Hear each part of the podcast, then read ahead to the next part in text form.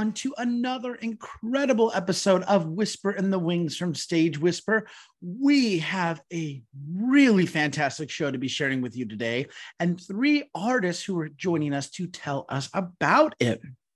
Joining us today, we have the performer and producer Rachel McPhee, the playwright, performer, and producer Robert K. Benson, and the headliner themselves, Gina Tonic here to talk to us about R&R Productions presentation of Gina Tonic in Peter Pan Sexual, playing July 13th at 9:30 p.m. at 54 Below. You can get your tickets and more information by visiting 54below.org. And if the title alone hasn't sold you, don't worry. These three artists will definitely get you hooked and ready to buy tickets right away. So, with that, let's go ahead and welcome our guests, Rachel, Robert, Gina. Welcome to Whisper in the Wings from Stage Whisper. Woohoo! Hi. Thank you for having us. I want to just like clap and cheer and snap and scream after you were giving us that wonderful announcement. I got to insert like a, a clap track, I guess. There, what I did right? Clap and laugh track. Get it. Next one. In front of a live audience. I'm so excited to have you all of you here and to hear more about this incredible show. You know, this this hard hitting, gripping drama about what really went on. But no, I'm kidding. You know, it's this sounds like such a fun show. And some of the pictures I've seen from the promo bit you sent me, wow, this looks amazing. So why don't we dive right into it? And Robert, I want to start with you and ask, can you tell us a bit about the story? Yes, I mean, the story, I think I'll have to explain what a pantomime is first and foremost. And I've made a New York pantomime, which basically British pantomimes are holiday shows done in every regional theatre all across the UK at like Christmas time. And basically, they are usually based around a fairy tale or a folk tale. Then They involve lots of cabaret type performance, lots of singing, lots of dancing, lots of comedy, lots of slapstick. So every single theatre in the UK does this. It's basically how they raise most of their their yearly like funds, like in every single regional theatre. It's how they pay for their, the rest of their season. And I lived in New York for about 10 years and was just thinking, I would love to do a panto here. And I was like, how would I do that? Um, what would it look like? So I really thought about all the different elements of it. There is usually a fantastic performer called the Dame, who essentially, you know, is all just a man in the dress in the UK. But I wanted to really think about a drag queen and how they would take that on and make it a very New York thing. So about five years ago, I wrote my first New York pantomime, which was Dick Whittington Comes to Hell's Kitchen.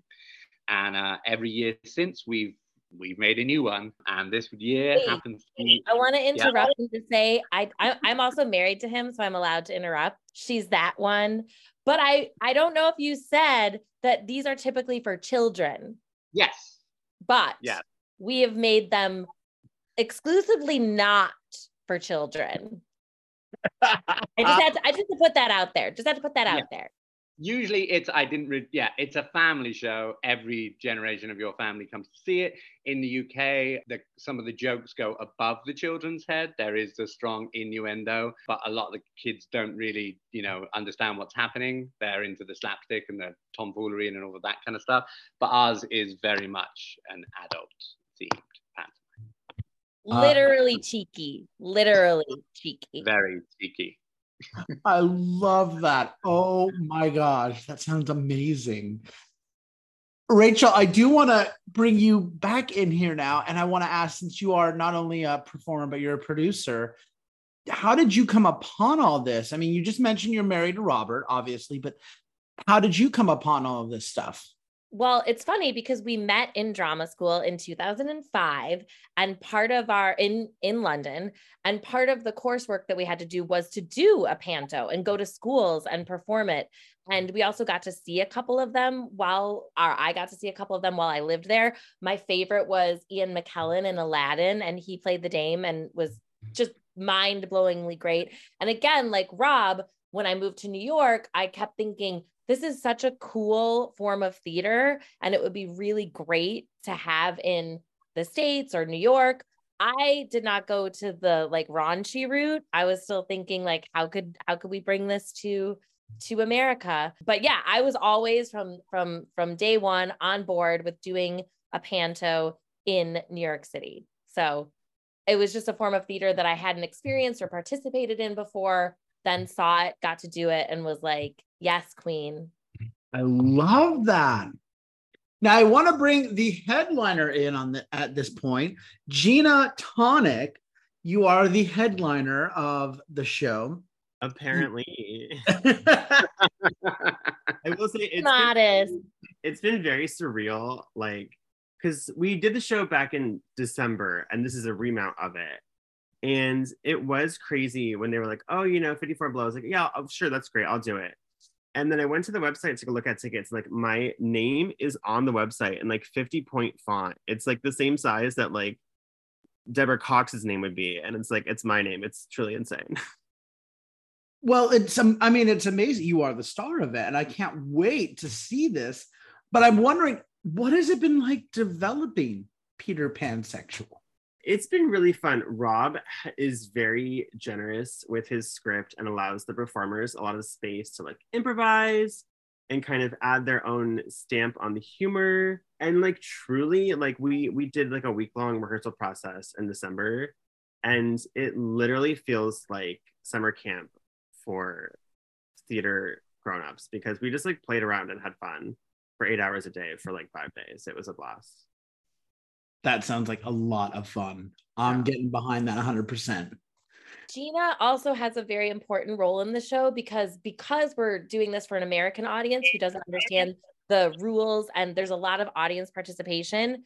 Gina opens up the show explaining to everybody what they need to be prepared to do to get to get us really into the the panto world. So that's always really fun for the audience to get everybody, you know, whipped up and excited to to drink and cheer people on and participate.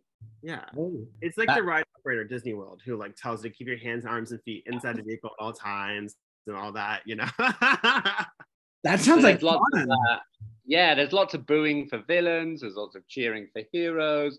There's a call and response that Gina will teach everybody. So yeah, we teach with every show that I've written. We have this introductory period where we're teaching an audience what panto is. We have got lots of people that come year in year again, but at the same time, for the newbies, it's always great. But I also think the people that do know what they're expected to do already kind of get into it and start yelling and start cheering and start whatever. Like it's it's organized chaos. It. I love that. Now, you mentioned that this is typically something that's done around Christmas time over in the UK.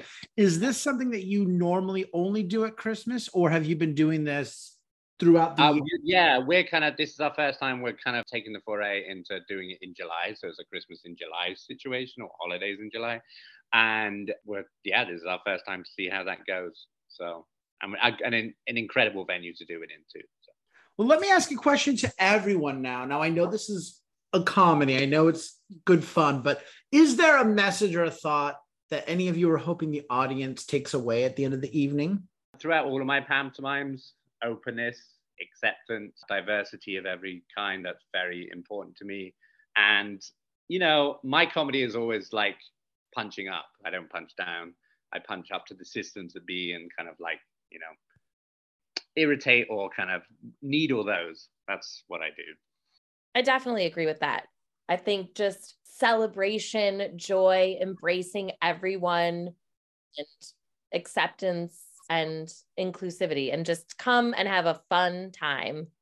And, you know, our world is so rough, for lack of a better word, in so many ways. So, this is a time where you can just come and laugh and enjoy yourself.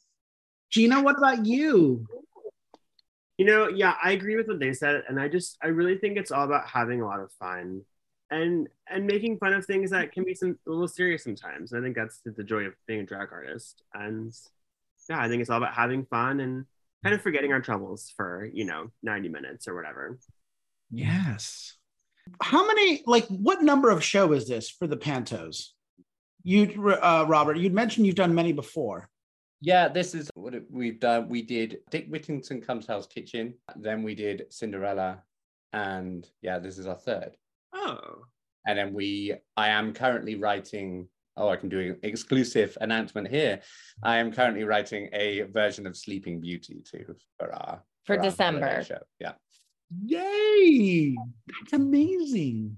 So it would it would have been four, but obviously the um something you know world cat- catastrophe got in the way of of our Yeah, because we show. started this in uh, we had we had a workshop production of Dick Whittington Comes to Hell's Kitchen in 2018. Mhm. Then we were awarded the Denovan residency at the duplex. So we did a full production of that in 2019. Then obviously 2020 happened. Tiger King took that. five. So yeah, so n- no panto that year. And then in 2021, we came back with Cinderella yeah. and then Peter Pansexual for 2022.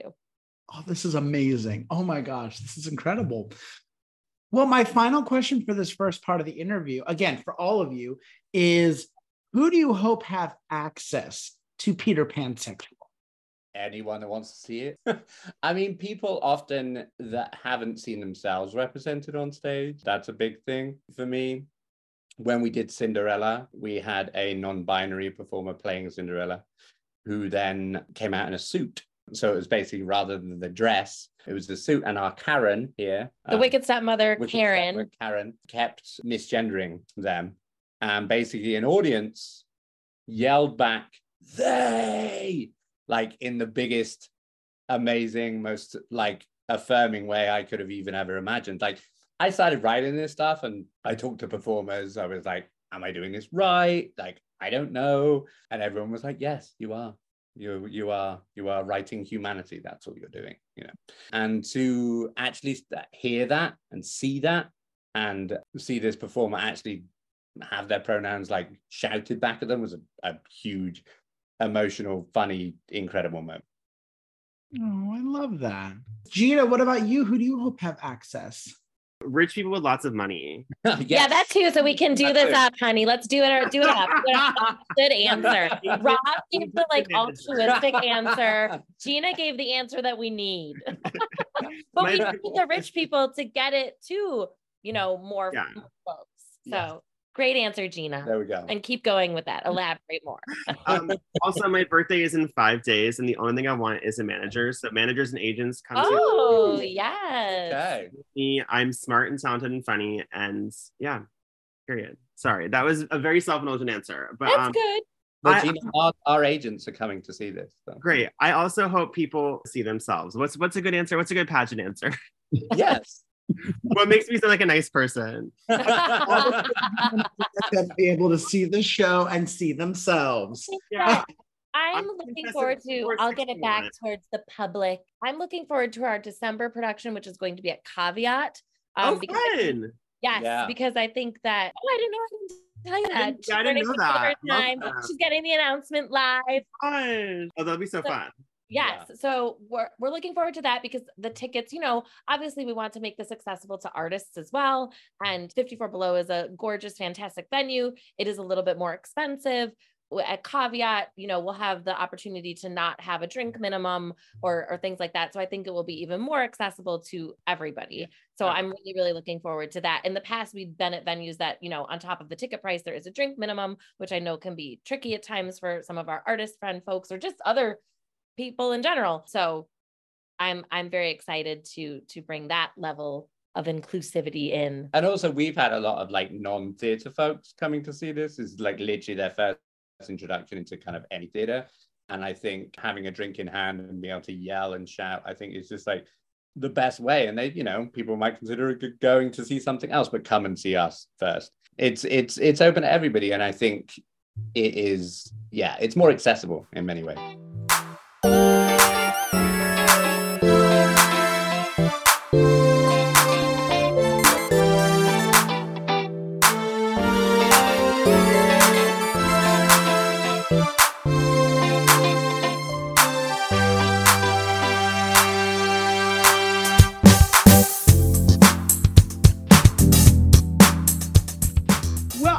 To shift things up for our second part and let our listeners get to know all of you a little bit better.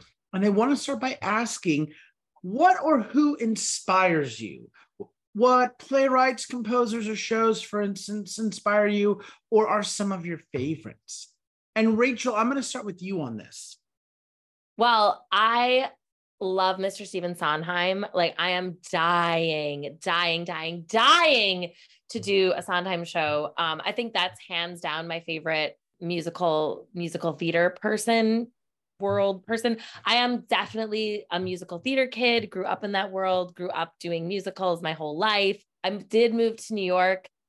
You know, I'm old. So when I started auditioning for musicals in New York City, I remember going to one audition and somebody said, Why are you wearing pants? You're pretty. This was probably like 2006. And I was like, You know what?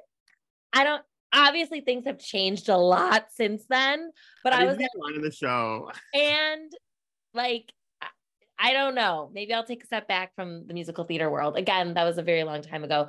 Sorry, that was very tangential, but I just remembered that incident and it was funny, bizarre, sad, weird.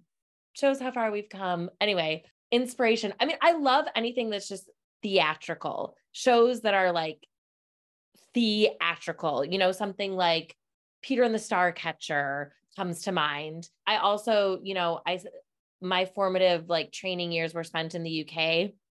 And so I got to see a lot of amazing theater at the National Theater and just these tremendous classically trained actors that just every move that they make is so specific and beautiful and defined like you know the smallest gesture with a prop is just so full of everything and being able to see that from far away is just really inspiring and incredible to me but i'm just like the ultimate theater nerd i i love seeing anything and everything and I think that I had a little bit of a period where I was a bit cynical about the things that I saw. And it was hard to remove the hat of like looking at people's performances and almost criticizing them or criticizing the writing or the production value. And I think I've entered a new era of just the joy of seeing people create something and perform.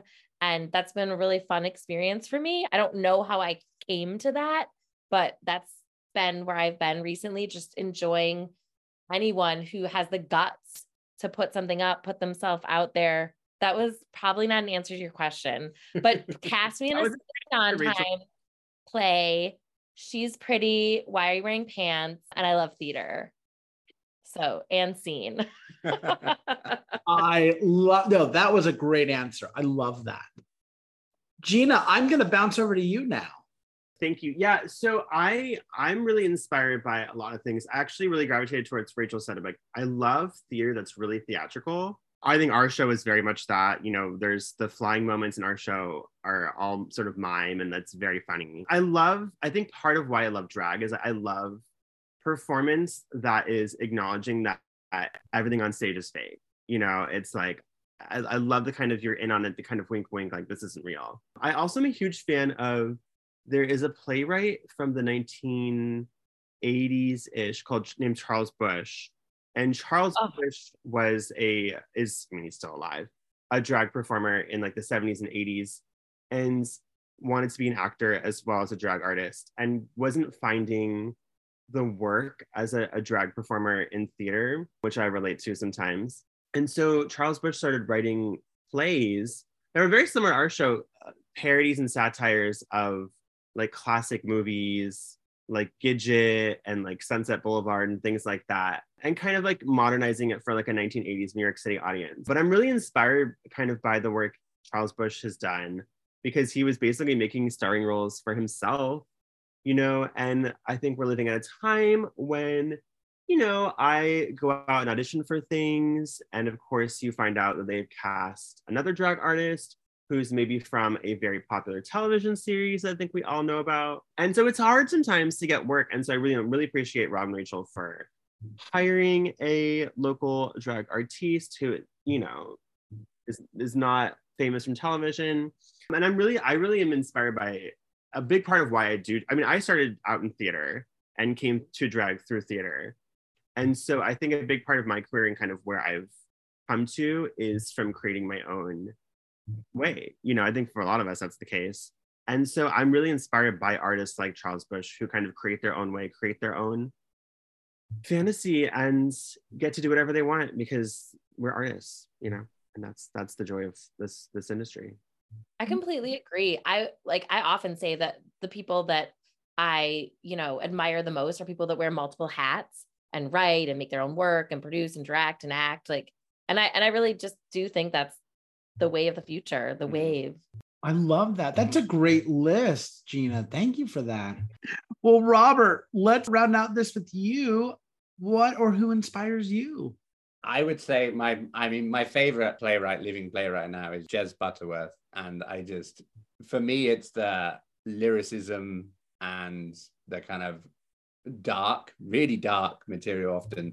But like, it's just, there's the funny, human funniness, like all the way through. And um, my favorite is, yeah, Mark Rylance in Jerusalem is still probably my favorite performance on stage ever. I come from the West Country where the play is set too, so it just it has a an even bigger meaning for me. But watching a performer walk onto stage so in character, and then in his first moments, like do a handstand and dip his head into the water, which is just like an incredible thing. And especially when you think about the fact that he's not a very big man physically, but when he plays Rooster, he fills the space. He's like the biggest thing you've ever seen.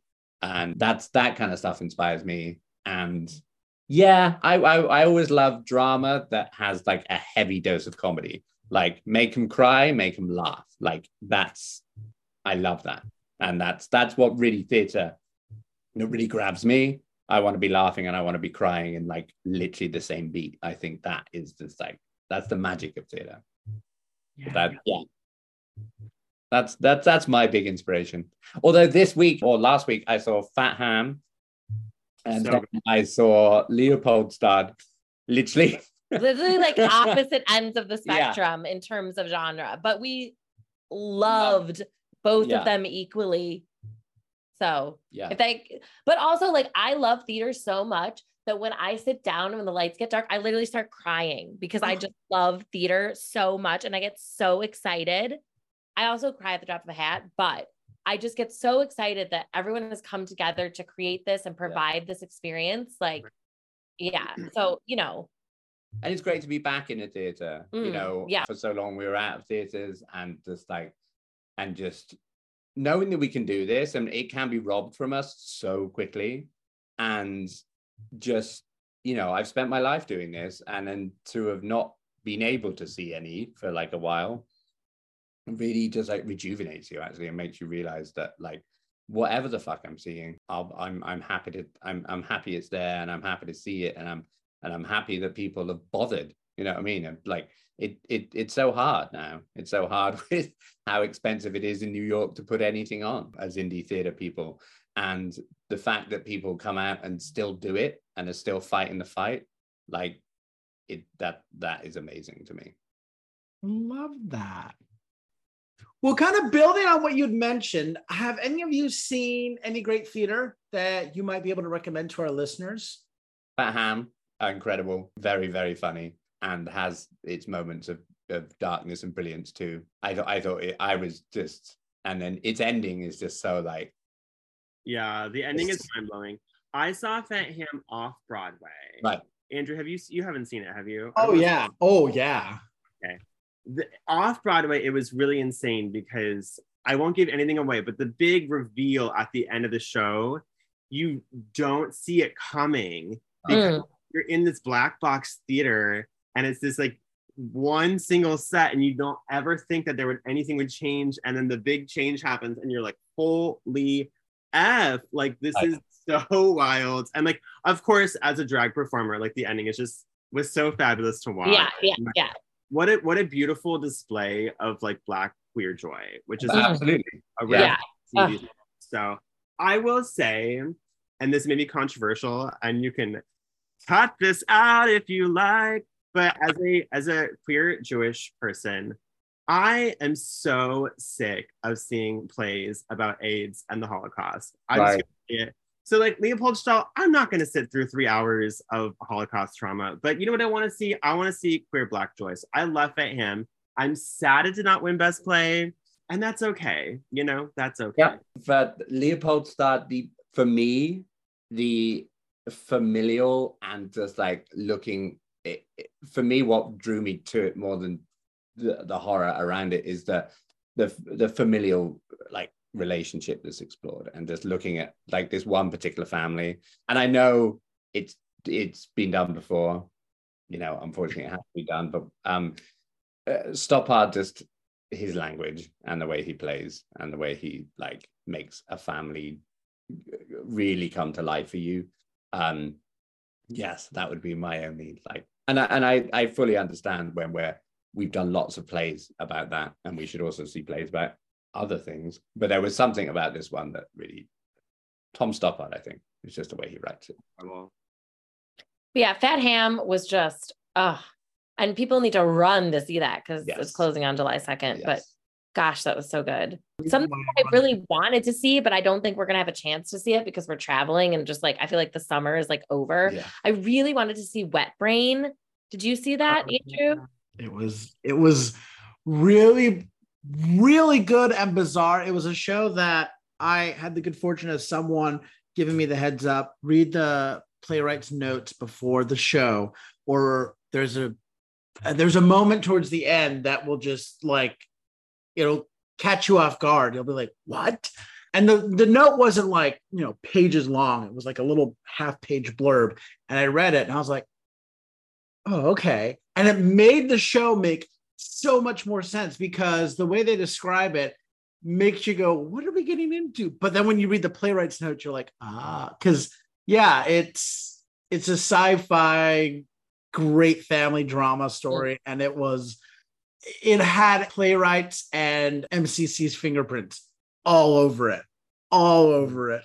And so it was it was cool. It was really well. It was a great conversational drama. The the story didn't necessarily like the characters didn't necessarily move or, or grow or anything, but it was just getting to see that snapshot moment in their lives that was just so so good.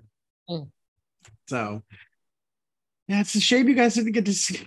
I know. I just don't think we're gonna be able to squeeze it out. yeah Ugh, we're know. in Wisconsin right now yeah, and then we we, come come back back and we hit the ground so- running for panto rehearsals. So and then we're in the UK in August so we are just we're everywhere so. well, it closes on July 2nd too. oh Everything okay. closes July 2nd. It's a big day, July 2nd. it's moving day. Yeah. Oh, but yeah, it was it was a great show. Well, let me ask you all this: What is your favorite part about working in the theater? when you get a really, really fantastic cast. And the amazing thing about Panto now is we pretty much have a, a company of actors that return and return. So I start writing knowing whose voice I have in my head. And that is that's just an incredible privilege. An incredible privilege to see these guys come alive as just like clowns, amazing clowns on this stage. We just have such a great comic ensemble that just know each other well now and like catch each other and just like moments like that moments like what i really love is seeing another performer give generously and then also be ready to receive Mm. and if if i see that and i see that with my writing i'm like whoa and also when people build on my writing too i find that very exciting if it goes off in a completely different tangent, I'm like, that's not funny, but whatever. At least it was tried. But I do love when it's built upon and then it becomes another animal and it becomes something else. And especially in Panto, the freedom of like literally dropping off the edge of the cliff and letting the audience catch you and letting whatever is going to happen happen. And so being really alive to receive that, that's what I love about theater. It's just the, and really good theater is being alive in the moment and being alive to everything in your environment and how it may affect any given performance. I'll like jump on what Rob was saying about, you know, being alive and being in the moment and just the fun theater, just the fun of it never being the same. Like it's always going to be different. The energy is always going to be different. You're always going to be walking in with whatever happened to you that day. The audience is going to be walking in different every every day. And I think just, you know, being willing to accept that and being able to accept that it's going to be different every night and it's not going to feel the same every night. And that's kind of the beauty of it. I also just absolutely love to laugh and making people laugh. Like it is like my greatest joy in life to make people laugh. So I love doing this show because Rob gives me like really great fun material to work with. She plays Captain Hook. I'm. Captain Hook and he's me. So, you know, it's just so much fun. And I just I I I, I love making people laugh. I love the that that's one of my favorite things, especially about this project in particular. And again, what Rob said about this project in particular, the cast is top notch and a wonderful ensemble and it's they're just so much fun to work with. I'm in awe of them. I'm truly in awe of them and the inventiveness they have and how intelligent everyone is and you know, people just like and you know, it's funny because you you sit there and you go, "Oh, this is just like kind of like stupid slapstick comedy." But in order to make it good, I mean, we've sat there and we've like spent time breaking down jokes, like breaking down like a poop joke, you know, just to make sure we're getting the laugh because it, it's a science and it's an art. Yeah. So it's, but anyway. Yeah, making people laugh is a very serious thing. Yeah, yeah. you. You know, so for me, it's very interesting because I come from a perspective as a drag artist where most of my performance work is a lot of solo work. And so, what I love about doing theater is getting to work with a group of people to put something together to collaborate, you know, being in a room with like lots of different minds and just it all kind of coming together. Um, I think that's what I love about it most. I love that. That's fabulous. Well, as we wrap this up, we have now come to my favorite question to ask, which is what is your favorite theater memory? This is a great question. I've been doing theater since I was five years old. My father was a theater director, so she's 40 now. So she's got a lot to harvest from. So I'm going to have to think about this for a second. I can, I can go first if people need time to think. Yes. Um, I have obviously tons of great theater memories, but I think one of the most formative for me, obviously, was my first time in drag on a stage in front of people was in my college's production of the Threepenny Opera. I had done like, you know, drag in my mom's closet when I was a kid, like that sort of thing that we all do, you know, put on your mom's heels and all that kind of thing. But I, our, my school did this, the musical Threepenny Opera, which is a weird, obscure musical from the 30s. So, you know, my my my given name is gender neutral. And so they had auditions for the female ensemble and I'm, call, well callbacks for the female ensemble and callbacks to the male ensemble. And I look at the callback list and my name is on the female callback ensemble list. And I was like, oh, that's weird. And I go to the stage management office. I was like, oh, like, hey, like, I think there was a mistake. Like, my name is gender neutral. So, like, they probably thought I'm a girl, but I'm a guy. Like, I should be in the guy ensemble. And they're like, oh, no, the director wants, you know, someone in the female ensemble to be a guy in drag like, would you be okay with that? And I was like, would I be okay with that? I think RuPaul's Drag Race had just come out. That's how old I am. And so I was like, oh, would I be willing? And so, of course, I get to the callbacks. I'm the only guy called back for the female ensemble. I was like, okay, clearly they want me to be this part in drag. So I was, I was one of the one of the prostitutes in, in that ensemble. And I was also one of the, because you know, we had undergraduates in the show as well as grad students. And so I was one of the only undergraduates for the line, which is a big deal. That is a big deal. It was it was really fun. And I, I rented a pair of three inch heels from the costume shop, honey, you know, not messing around.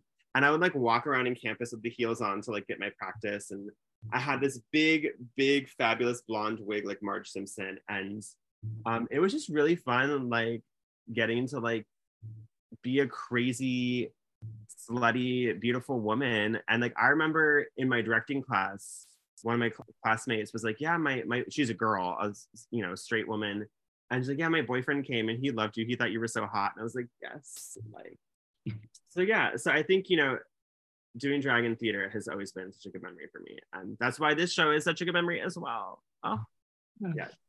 I love that. That's amazing. A very long-winded answer to your question, but I want to see pictures now. I want picture receipts or it did not happen. No, I'm kidding. I'll send some. I'll send some pics. It's really funny because this was a long time. Drag, drag in America has come a long mm. way in the last 20 years, and this was also a production where we, the prostitutes were meant to look like little Victorian dolls. So my makeup looked truly insane, but it was it was a fun time. It was a good time. Yep. Yeah. Who would like to go next?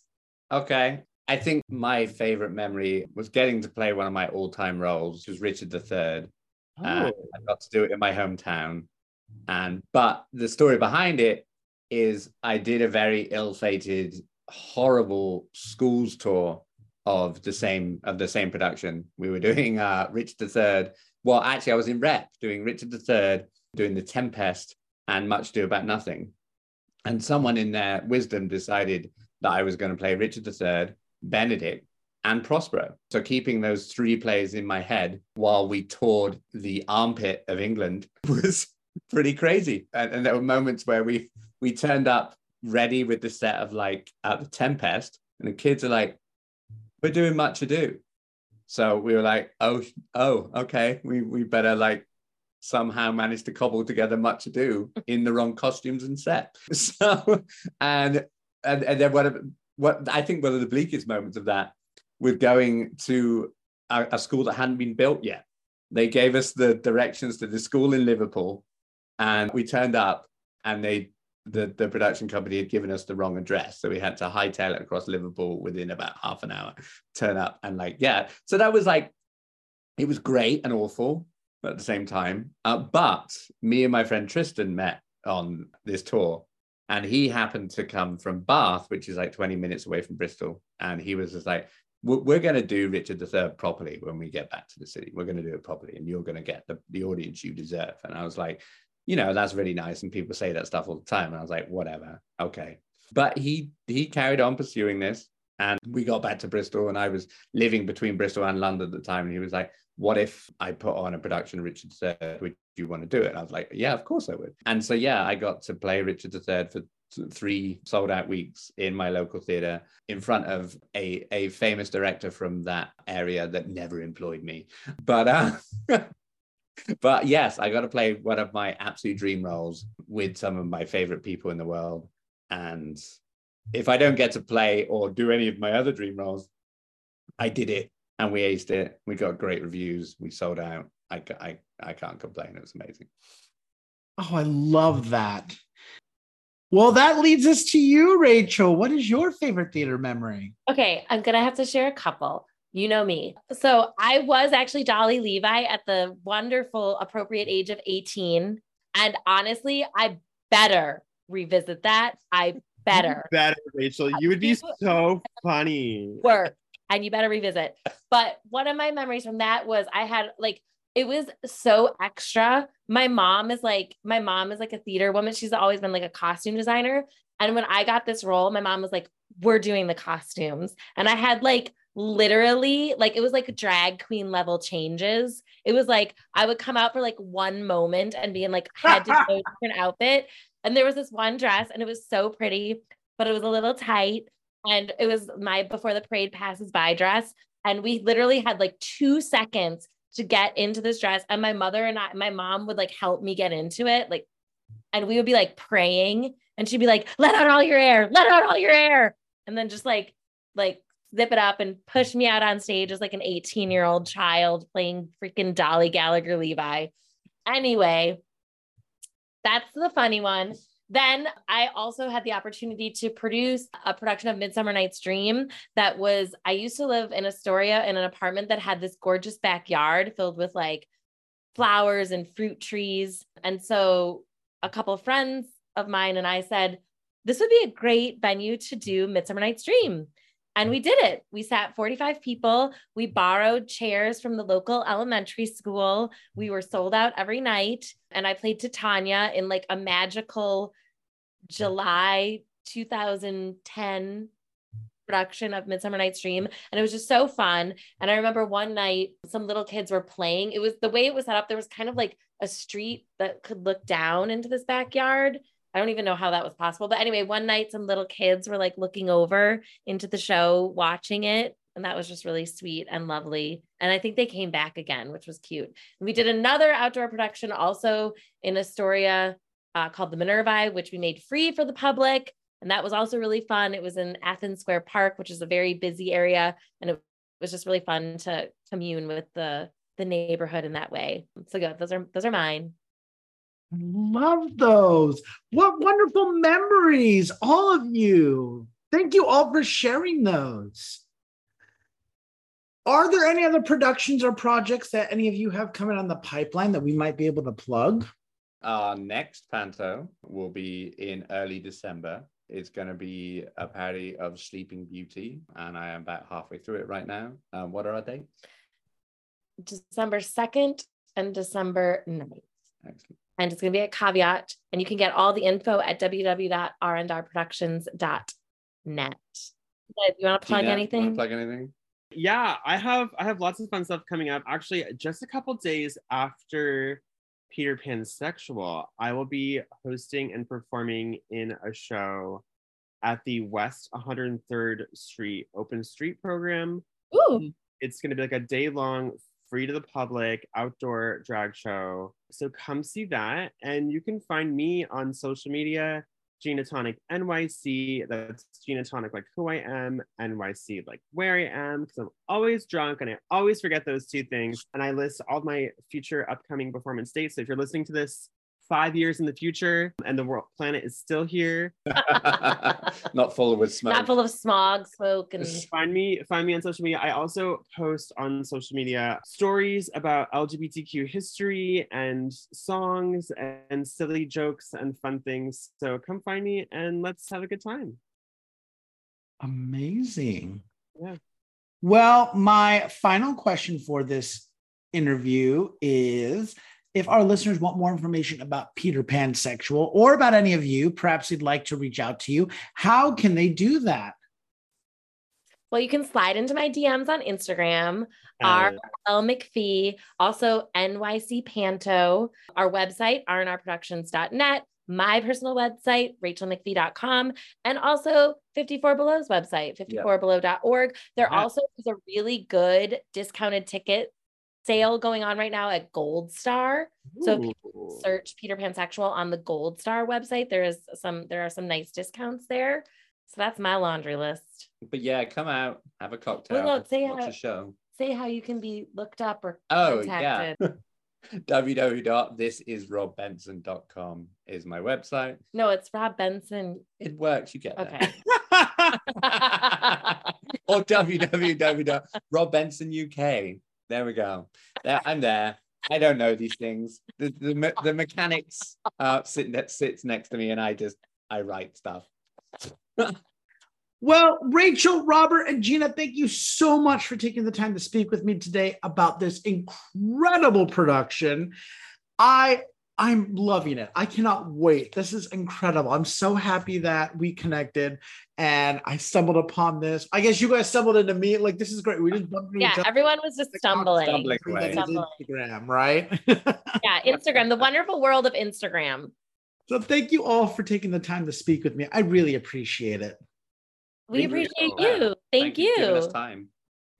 My guests today have been the performer and producer Rachel McPhee, the playwright, performer, and producer Robert K. Benson, and the headliner for the show, Gina Tonic, who are all involved with R&R Productions' presentation of Gina Tonic in Peter Pan Sexual, playing July 13th at 9:30 p.m. at 54 Below. Tickets and more information are available at 54below.org. And we also have contact information for all of our guests, so you can follow them and reach out to them. That will be posting on our episode description as well as on our social media. But hurry, run, don't walk right now to 54below.org. Get your tickets for Peter Pan Sexual playing July 13th at 9:30 p.m. at 54 Below. So until next time, I'm Andrew Cortez reminding you to turn off your cell phones. unwrap your candies And keep talking about the theatre. In a stage whisper. Thank you.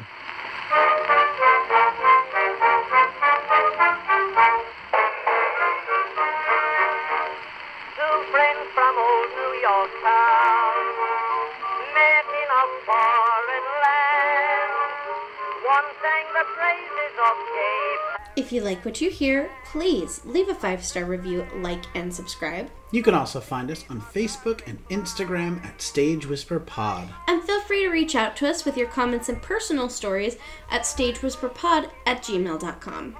Our theme song is Maniac by Jazzar. Other music on this episode provided by Jazzar and Billy Murray. You can also become a patron of our show by logging on to patreon.com slash stagewhisperpod. There you will find all the information about our backstage pass as well as our tip jar. Thank you so much for your generosity. We could not do this show without you.